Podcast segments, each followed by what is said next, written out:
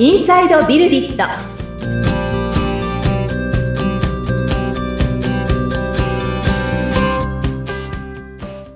こんにちは。株式会社ビルディットの富田です。アシスタントの菅千奈美です。富田さんよろしくお願いいたします。はい。よろしくお願いします。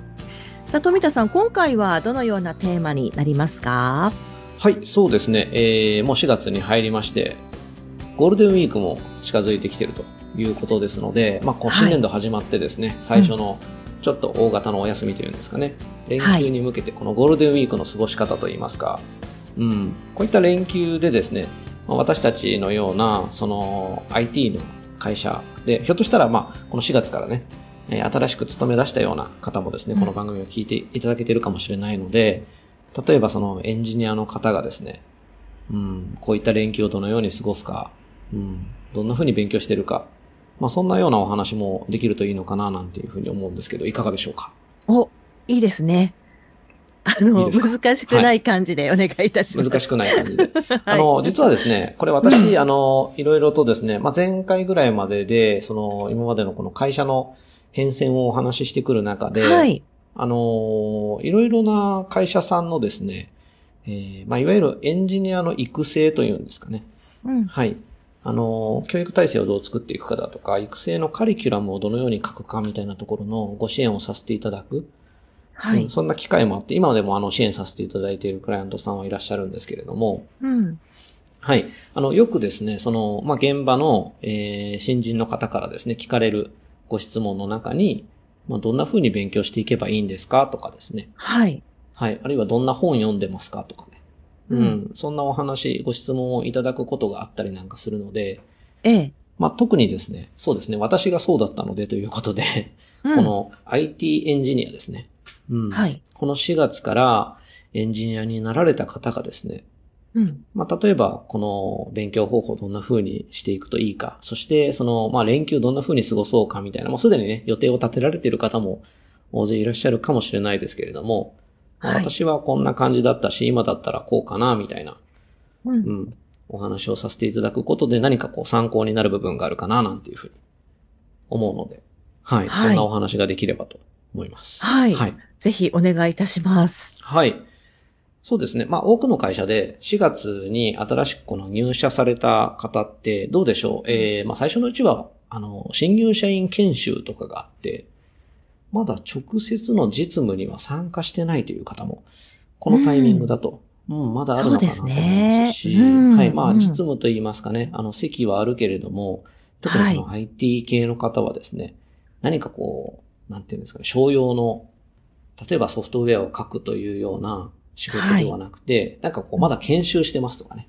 ええ。うん。そういうような、あの、状況に置かれている方も多いのではないかなって思うんですが、うんうん。えっと、私あの、まあ、5月のそのゴールデンウィークのような連休ですね。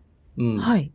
連休をどう過ごすかみたいなところで言うと、まあ、プライベートで言うとですね、あの、やっぱご家族ですよね。あの、あの、最初多分すげえ気合い入れて仕事を始めてると思うんです。新人さんって。新社会で。はい私がそうだったと思うんですけど、早く世の中の役に立ちたいなって思って3週間ぐらい研修やってたんですけど、うん。うん。結構、その、親御さんといいますか、まあ私も子供がいる親ではあるので、なんか、あの、特に両親とかはですね、うん。まあ、あるいは大切な方ですね、えー、皆さんが何かこう、仕事がどうだったかみたいな、何を感じてるかみたいなね。うん。そんなこと聞きたがってんじゃないかなって思うので、まあ、はいまずはなんか、うん、そういった情報共有というか、いや、なんか研修超つまんねえわっていう話かもしれないですし、う うんん、いや、なんもわからんのやばいって思ってるかもしれないですし、はい。うん。まあなんかその辺の思いをですね、あの、伝えていく機会でもあるのかななんて思うので、まあ連休はどうしても交通機関混みますけどね。まああの別に帰んなくても電話でもいいと思うんですが、うんまあ連休だし電話してみたみたいな感じでですね。あとはいお話をしていただくっていうのはいいんじゃないかなっていうところがまず前提としてはあるんですよね。うん。ええ。はい。で、その上でなんですけど、あの、まとまった時間って結構あの、まあ、学びの期間に当てられると思うんです。はい。はいまあ。私がその領域が好きなので、そういう話ばっかりしてしまうかもしれないですけど、はい。あのー今ですね、この4月の、えー新入社員として入社されてですね、まあ数日経ってというところで感じられているところからですね、このご自身の中でこう関心が持てる領域っていうんですか？はい。うん。あの、楽しく学べそうな領域っていうところをですね、こう言葉にしていくっていうのはすごく大事だと思うんですね。はい。うん。で、まあ、いろんな学び方があると思っていて、その、例えば自分に足りないのはここだと。うん。あ、自分ここが分かってないから、これ勉強しないとっていうのをモチベーションにできる人もいれば、なんか、あ、ここ面白いから、ここもっと知りたいなっていうね。ではいおそらくその人はもうすでにそれが得意なんですよ。うん。うんですけど、そこをもっと伸ばしたいなっていうような観点で、その自分の中にある、なんかこう、興味のある言葉を発見するのが、私ゴールデンウィーク前までにやっておくといいんじゃないかなって思うことの一つですね。うん。興味のある言葉を発見。はい。うん。はい。で、うんこれ具体的にどういうことかっていうと、はい。例えばですね、そのソフトウェア開発者のその最初の研修で、まあどんなことやるのかな例えば、えっと、アルゴリズムとデータ構造っていうようなですね、ソフトウェア技術者がよく、えー出くわす言葉があるんですけれども、うん。あの、あるいはデータベースとかですね、うん。うん。うん、プログラミング言語とか、うんはいあるいはなんかこうアプリケーションフレームワークとかですね、うん。うん、いろんな言葉に触れていると思うんですよ。はい。で、その中で、あ、なんか自分アルゴリズム考えるのって楽しいなとかですね。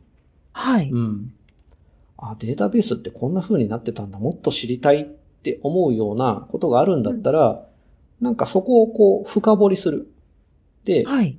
自分でそこをこう情報源を取得して、実は情報源って本当に無料のものも含めてインターネットからアクセスできるものっていっぱいあるんですよ。うんはい。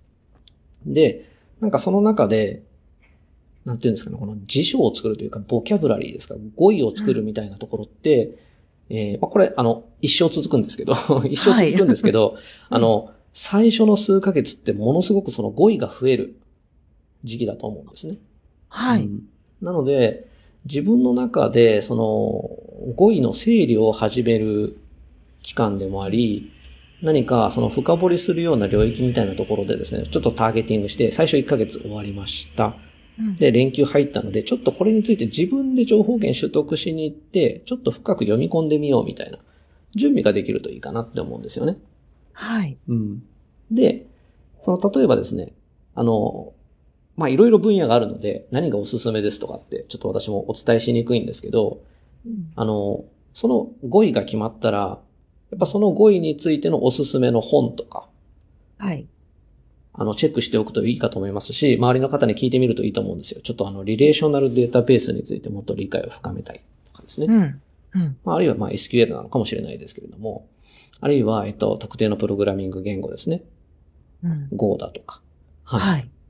あるいは、私たちあの、フラッターって最近あの、ダートという言語を使ったスマホアプリの開発言語をよく使ってるんですけれど、うんはい。。まあ、この辺のスマホアプリの開発言語についてもっと学びたいと思ったというふうに思うのであれば、なんかこれを学ぶいいリソースですね。うんそういったものって何があるんだろうみたいなところにちょっとこう狙いを定めておいてですね。で、え、ここからが結構大事なんですけど、はいあの、連休は今年は5月の、あ、えー、3、4、5だから水、木、金ですね。あはい水、木、金、土、日、カレンダー通りでいくと5日間ありますね。うんうん。あの、計画を入れることですね。計画。計画。これなんかはいあの、小学生かって感じですけど、あの、意外とね、計画しない人世の中に多分9割くらいなんですよ。8割9割くらいなんです。はい。なんとなく連休を迎えて、なんとなく終わるんですけど、あの、はい。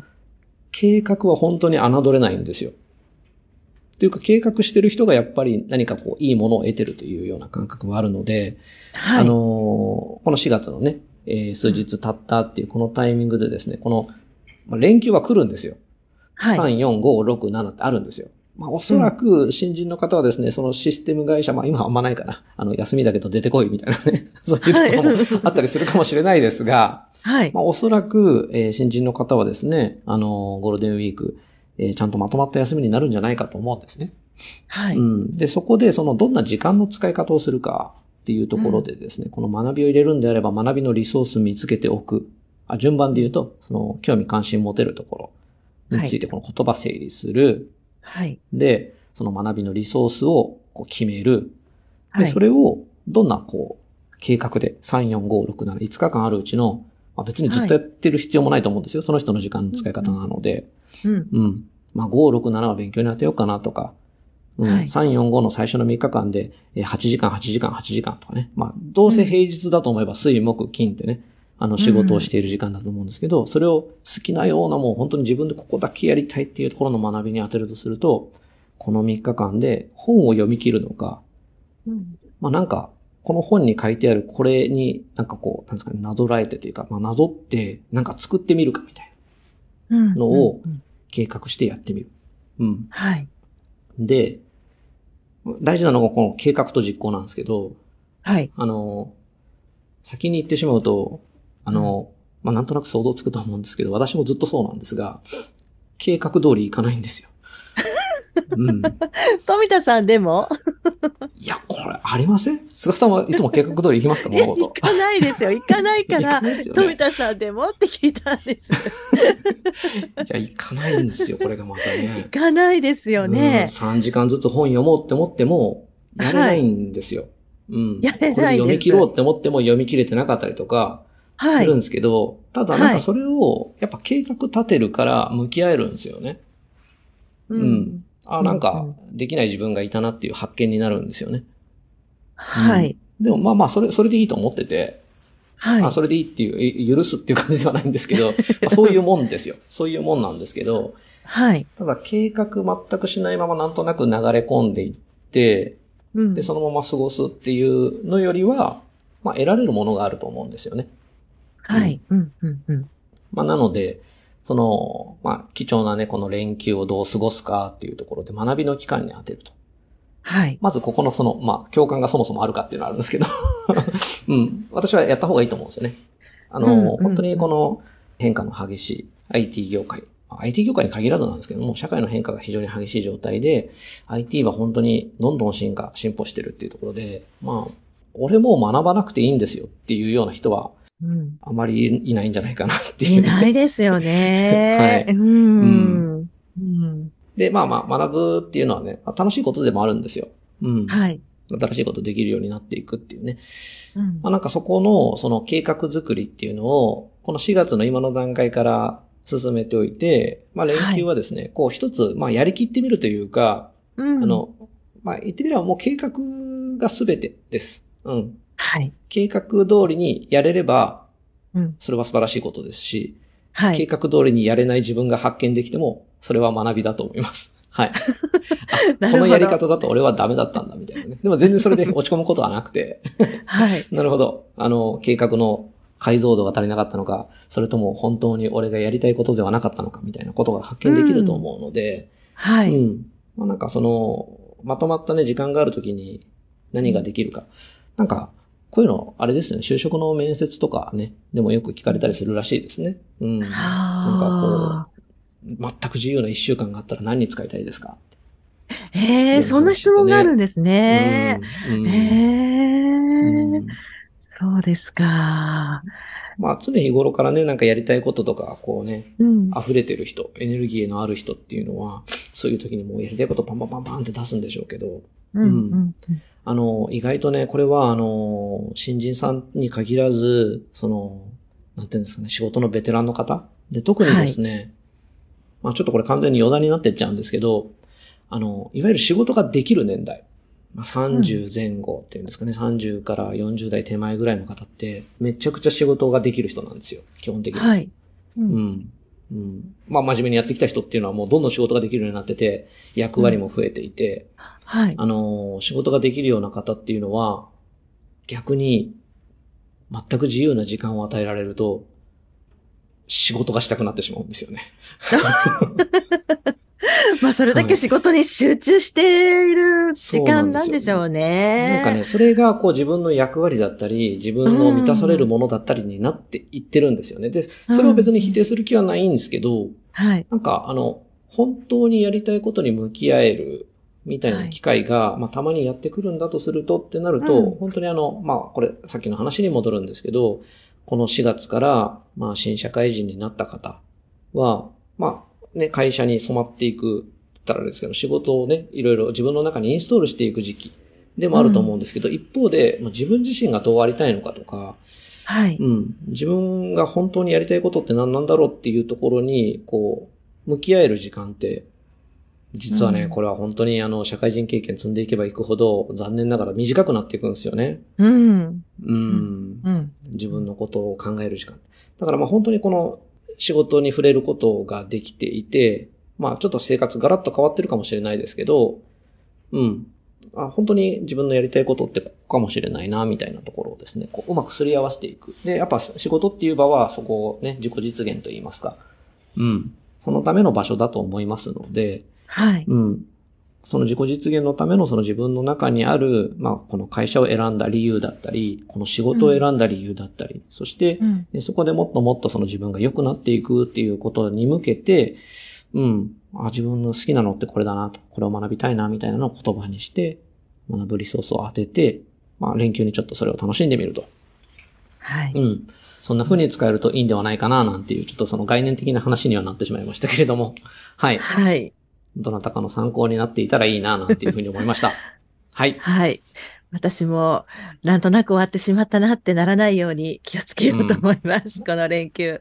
はい。私もこれを自分で聞いて、はい。よし、連休なりやるぞって決めるんだと思います。はい。はい。きちんと計画を立てたいと思います。